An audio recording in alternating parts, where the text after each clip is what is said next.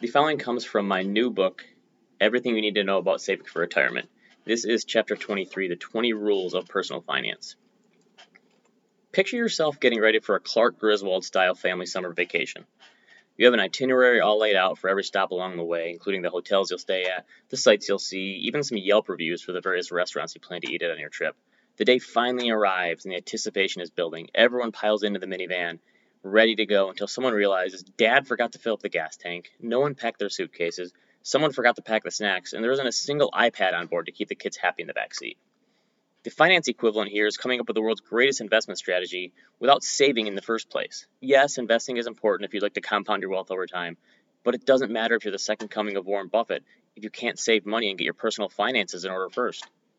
The whole point of this book is to drive home the importance of personal finance and saving. So, just to sum up, I wanted to provide Ben's 20 rules of personal finance to hammer home these points.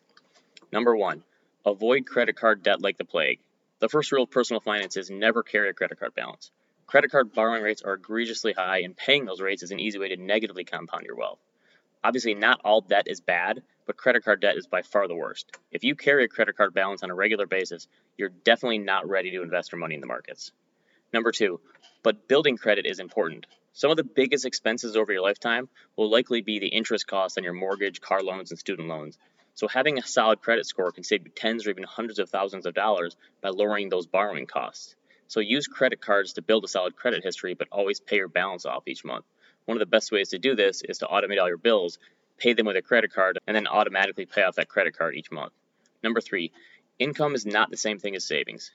There is a huge difference between making a lot of money and being wealthy because net worth is more important than how much you make. It's amazing how many people don't realize this simple truth. Having a high income does not automatically make you rich.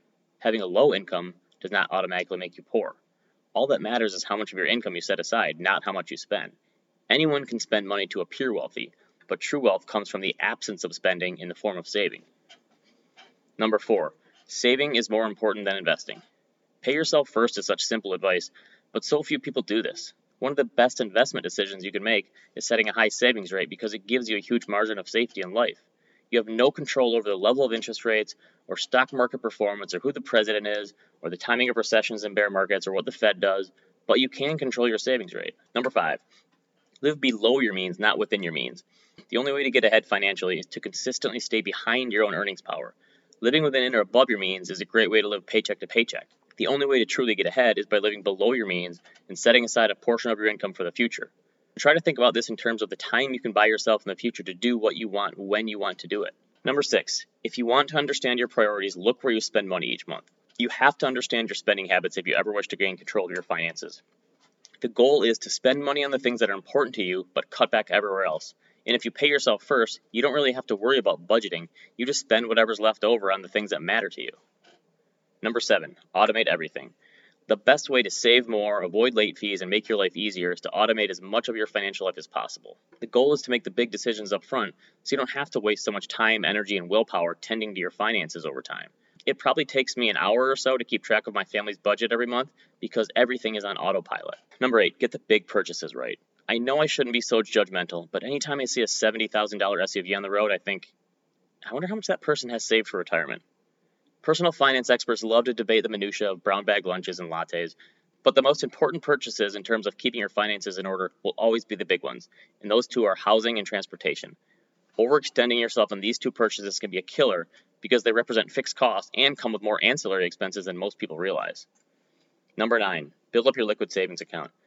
You know, I don't even like calling it an emergency savings account anymore because every time these quote unquote emergencies come up, most of the time, there's things you can plan on happening periodically anyway. Your monthly budget should take into account the fact that there are infrequent yet predictable expenses you'll need to take care of on occasion. Weddings, vacations, car repairs, healthcare scares, they never occur on a set schedule, but you can still plan on paying for these events by setting aside small amounts of money each month to better prepare yourself when life gets in the way. Number 10, cover your insurable needs. My friend and colleague Jonathan Novy likes to remind me that people buy insurance because there will be a financial impact on their business or family if they were to die or become disabled. The idea is to measure that impact in dollars and, if possible, insure against it. Just remember though, insurance is about protecting wealth, not building it. Number 11, always get the match. I can't tell you how many times I've talked to people who aren't saving enough in their 401k plan to get their employer match. This is like turning down a portion of your paycheck each payday. I'd love to see more people be able to max out their retirement contributions, but at a minimum, you should always, always, always save enough to get the match so you're not leaving free money on the table. Number 12, save a little more money each year. Few people have the means to immediately reach my goal of saving 10 to 20% of their income each year. So the trick is to increase your savings rate a little bit every year, every time you get a raise, so you never even noticed you had that money to begin with. Avoiding lifestyle creep can be difficult, but that's how you build wealth over time. Number 13, choose your friends, neighbors, and spouse wisely. Robert Cialdini has written extensively on the concept of social proof and how we mirror the actions of others to gain acceptance. Trying to keep up with spendthrift friends and neighbors is a never ending game with no true winners. Find people to spend your life with who have similar money views as you, and it will save you a lot of unnecessary stress, envy, and wasteful spending. Don't worry about keeping up with the Joneses as much as following your own path. Number 14. Talk about money more often. It takes all of five minutes these days before I hear politics brought up in almost any conversation, but somehow money is still a taboo subject.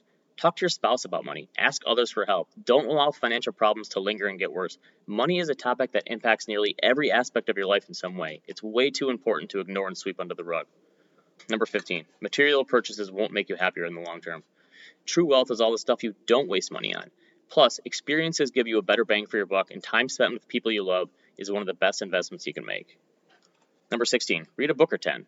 There are countless personal finance books out there. This is one of them. If it bores you to death, then at least skim through a few and pick out the best pieces of advice from a few different sources to test them out. This stuff should be taught in every high school and college, but it's not. So you have to take the initiative. No one is going to care more about your money than you. Invest some time, money, and energy into yourself. Number 17, know where you stand. Everyone should have a back of the envelope idea of their true net worth. Before knowing where you want to go, you have to know where you are. That means adding up all your assets, subtracting any debts. This way, you can set some general expectations about future savings rates, market returns, portfolio growth to give yourself some goalposts for the future. And since reality doesn't always sync up with expectations, this allows you to make some course corrections along the way to your financial plan. Number 18, taxes matter. I think everyone should probably try to do their own taxes at least once in their life just to understand how it works. I know it can be ridiculously complicated, but it can help you save money over time if you know where to look. The point is to take advantage of as many tax breaks as you can and always understand your personal tax situation. Taxes should never act as the be all end all when making saving and investment decisions, but they definitely deserve a seat at the table. Number 19, make more money. Saving and or cutting back is a great way to get ahead but it's an incomplete strategy if you're not trying to earn more by enhancing your career.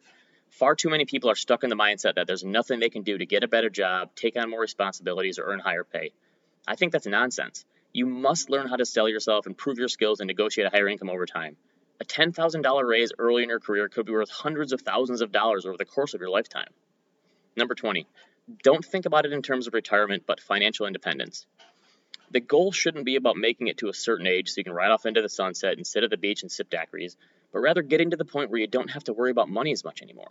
Time is the most important asset in the world because you literally can't manufacture more of it. Retirement is still a concept that's always evolving, and no one really knows how they feel once they reach that mythical age.